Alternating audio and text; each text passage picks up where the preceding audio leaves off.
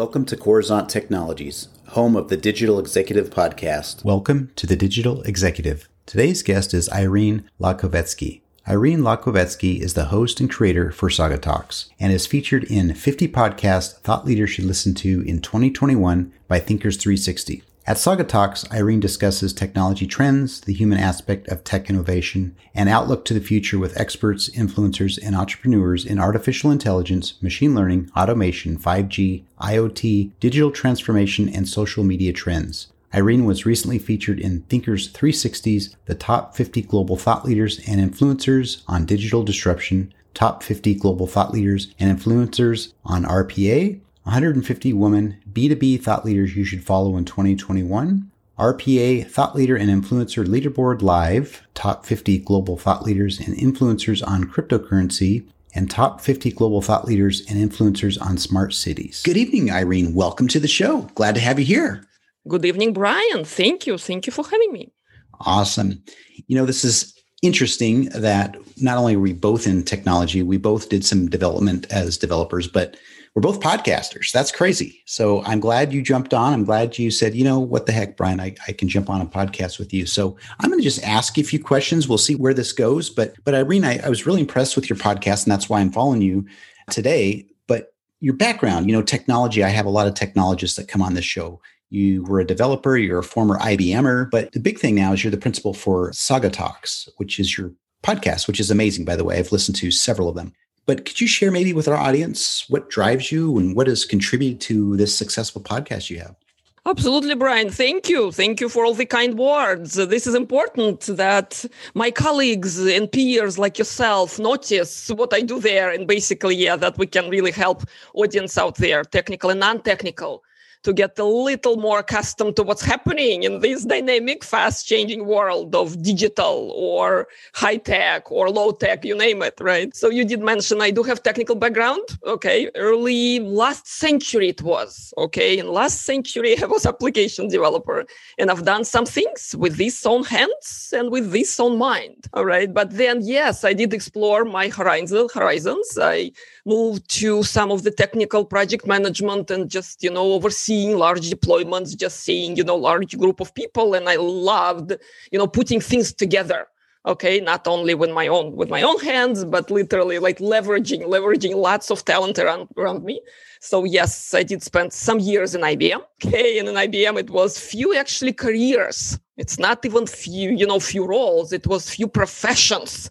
You know, I tried so from this technical role to kind of seeing how things moving, making things done on a larger scale. And then I found myself in software marketing worldwide, which was an amazing journey, you can imagine, right?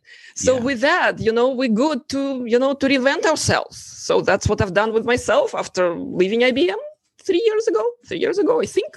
And you're absolutely right. I am on entrepreneurial path right now.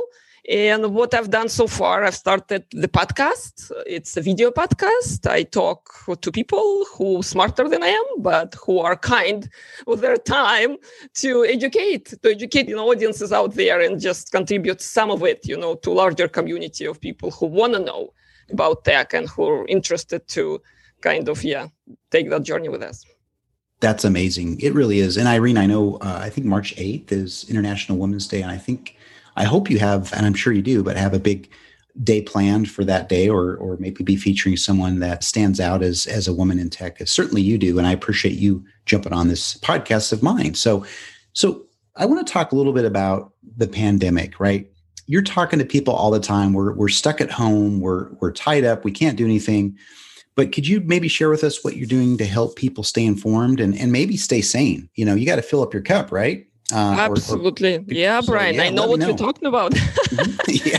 So I started early, early last year, right before all the lockdowns, right before. And I definitely observed how mood was changing with speakers, with vibes I was getting from out there, right, in the real world, okay, how people going through what we were going through. So with that, you know, very interesting, very inter- interesting individuals I've met through the show. You probably know the feeling. Right, you get mm-hmm. to know people and you stay on with wonderful, wonderful digital friends. We all are. Okay, so first of all, my pandemic experience was enormously, enormously enriching.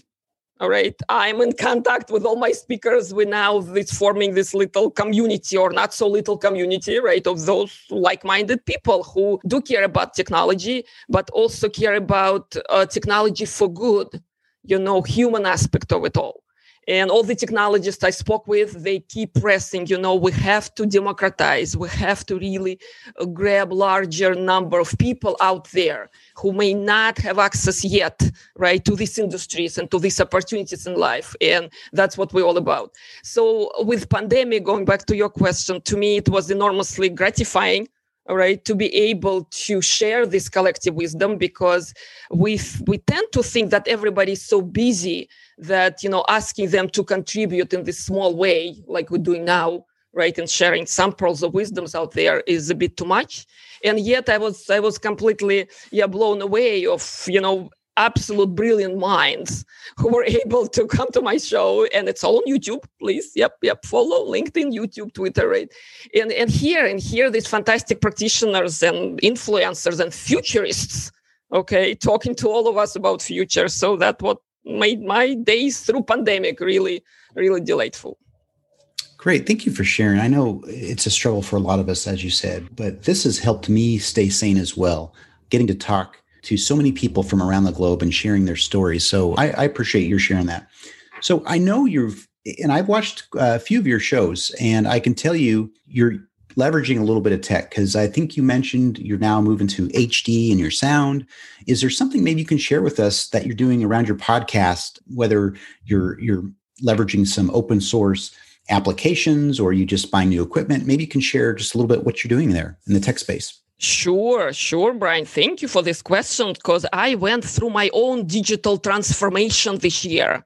Okay, so we talk a lot what's happening in industries, right, and how companies transforming themselves. This was my digital transformation. So you're right. I had to first assess, right, what kind of equipment I need, right, what kind of infrastructure, and also what kind of tools. All right. So, and this is, this is ama- amazing me actually every day, because amount of tools that evolved past year, it is blowing my mind. So I started with good old Zoom, right? Love Zoom. Thanks to them, you know, that we, we were able to quickly jump on. I'm a huge proponent because it was the easiest thing, right? The easiest, the, low, the uh, entry barrier is so low for anyone who using Zoom. That's why it's so popular, right? So I started there, but then I I needed, because it's a video, it's a video podcast. I kind of still enjoy looking at people, you know, sometimes, and they look at me, and I guess yes, we we take some uh, yes some interest in that, but uh, Zoom had its limitation, especially right in, in terms of H D recording. So I did experiment further, and I was looking for a good platform that will really add value to the show. And I think I found one. So I started the full, um, full StreamYard, StreamYard experience. So I'm getting ready to do live streams. But even if you're not live streaming, StreamYard is giving the opportunity to record in H D. And that's how I plan to elevate my show.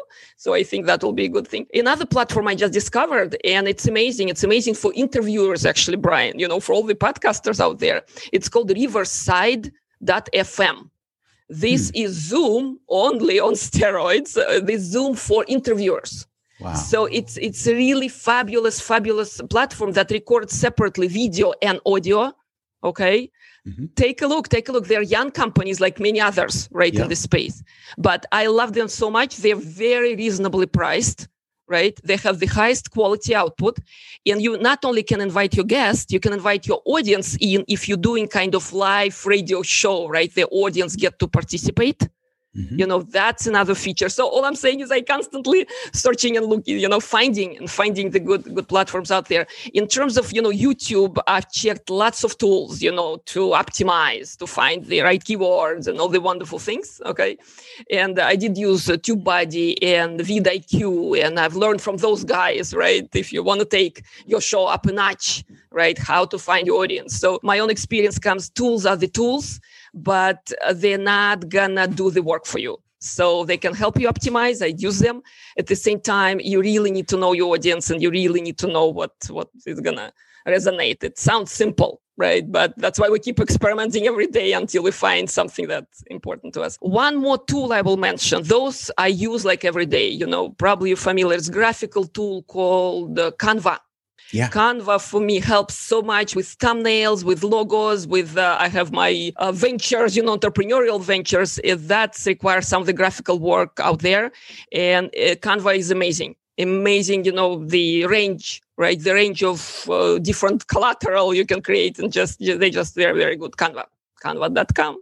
Yeah, no, that's a great. I, I use Canva, and I use another mm-hmm. one as well. But that's that's awesome. Thanks for sharing, and you're giving away all your secrets tonight about I being am, the, yeah, the best absolutely. podcaster. One thing I've learned in my early days before even starting that from Gary Vee, right? Who else? Yeah, yeah. Of course, Gary Vee, right?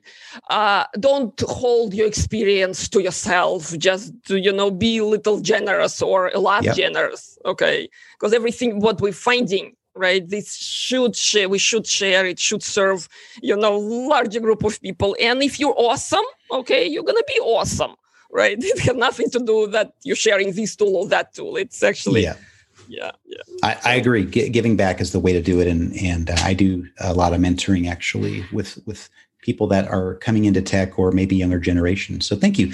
And last question, I just want to talk to you about. You know, we talked a little bit about your podcast show, but. Maybe there's something advice you can give to our audience. So we have a very large global audience, uh, ranging from every type of industry and career, honestly, but it's it's focused around tech. But maybe around your digital media experience now or technology. Any advice you want to give someone in our audience? Yep. My only advice, and I do talk to young people a lot, and I do see a lot of frustration, you know, from college graduates, from people who didn't go to college, people mid-career. You know, everybody feel insecure at one point or another. Okay, am I doing the right thing, right? If I'm moving fast enough, or am I reaching what I wanted to reach? So those simple kind of self-reflecting questions, and we're all doing it, right? We will be doing it until...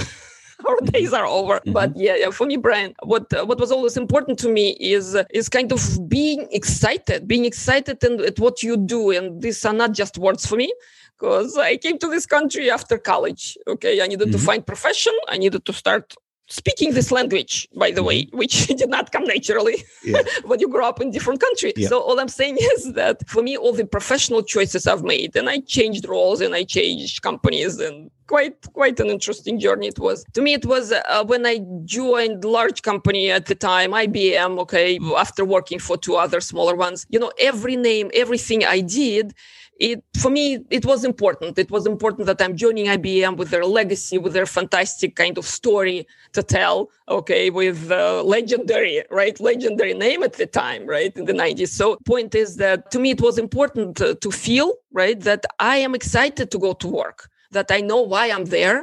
It's like deliberate choice. All right. So that's one point. And then when changing career, because I was always looking for what, what is it that I can be, what is it doing better or you know, being in a better place than I find myself at the moment, right? So all those changes that I've made uh, was also, you know, you gotta be enthusiastic about what you do. You know, when things get tough, and they do, right? When you sort of like what you're doing, it's already a good place. So I don't have a simple, right, secret sauce or anything. But to me, uh, and that's why I do what I do today, is that is really you have to get up in the morning and just see your day, you know, through through the evening and just... just liking, just loving the place you're in. So it sounds easy, but it's easy because we know who we are. We know, right, what things that if they're really not going with our nature, don't do them. Don't do them. I've tried. It didn't work for me. You know, I tried to overcome, you know, things that completely, right, against my grain. Ah, no, those things don't work. What do you think, Brian, on that one? Last one. What's that, your advice? Yeah. You know, I think that's great. You know, I've, always told you just, you know, if you, it's, it's like riding a bike. I remember as a kid, I was four years old and my dad was not going to buy me training wheels. He said, you fall over, you get back up again. And then I remember he, I was in tears and he would just, but I learned that from a, a life lesson is you got to get back up and keep getting back up and, and you have to adapt like you, you'd mentioned. So I really appreciate that. And Irene, it's been such a pleasure having you on the show. And I look forward to speaking with you real soon. Thank you, Brian. Thank you so much. Bye for now.